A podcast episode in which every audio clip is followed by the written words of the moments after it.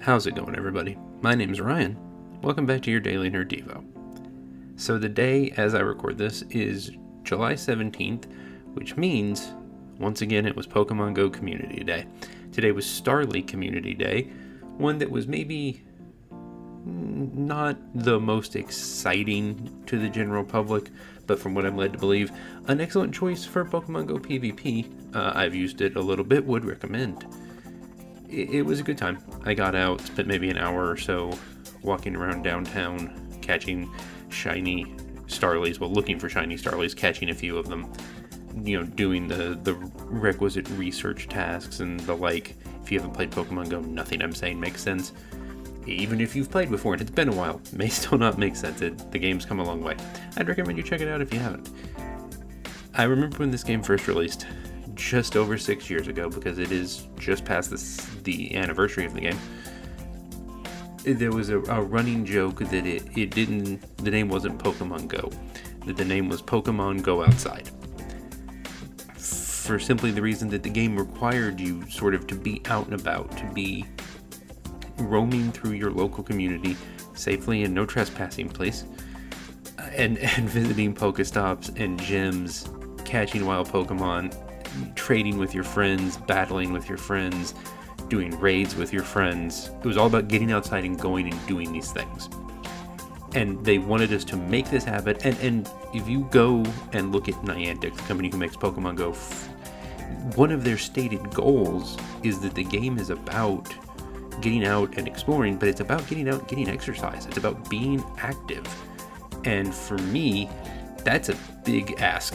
Um, regular physical activity is not high enough on my list of um, preferred activities or things I put a lot of effort into.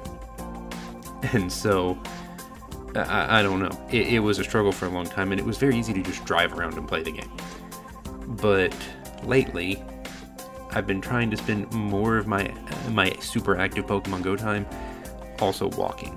At least getting out, being outside, moving around, being somewhat active and also playing the game. It's a nice incentive to get me to get out and walk because I can just go play Pokemon Go. There are parts of my town where there are plenty of Pokestops and gyms. You know, set myself out there, set up all my stuff in game like an incense or, or whatever to, to attract more wild Pokemon and, and go nuts. It's forced me to build a good habit to some extent. It's incentivized me making a good choice, making a positive change. Hebrews 12:11. For the moment, all discipline seems painful rather than pleasant, but later it yields the peaceful fruit of righteousness to those who have been trained in it. Making that change is good for me physically, and it does make me feel good. I do feel better that I'm getting out and making those changes, making other changes in my life, whether they be that kind of healthy change or changes for the things that have affected me personally and spiritually in sort of working towards addiction recovery and, and things like that, making those positive steps and making those changes, it can be painful and it can be difficult, but in the long run, you feel so much better when you're moving the way you need to be, and, and not just physically, spiritually, emotionally, along the path God wants you on. To being the person God made you to be, to making those changes.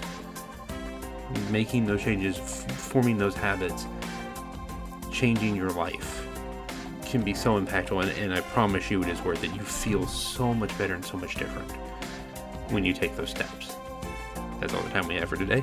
If you want to hear more daily Nerd Devos, subscribe to the podcast and come hang out with us on the Facebook page, The Nerd of God Squad. I'm Ryan for the Daily Nerd Devo. And until next time, remember, God made you special, and He loves you very much.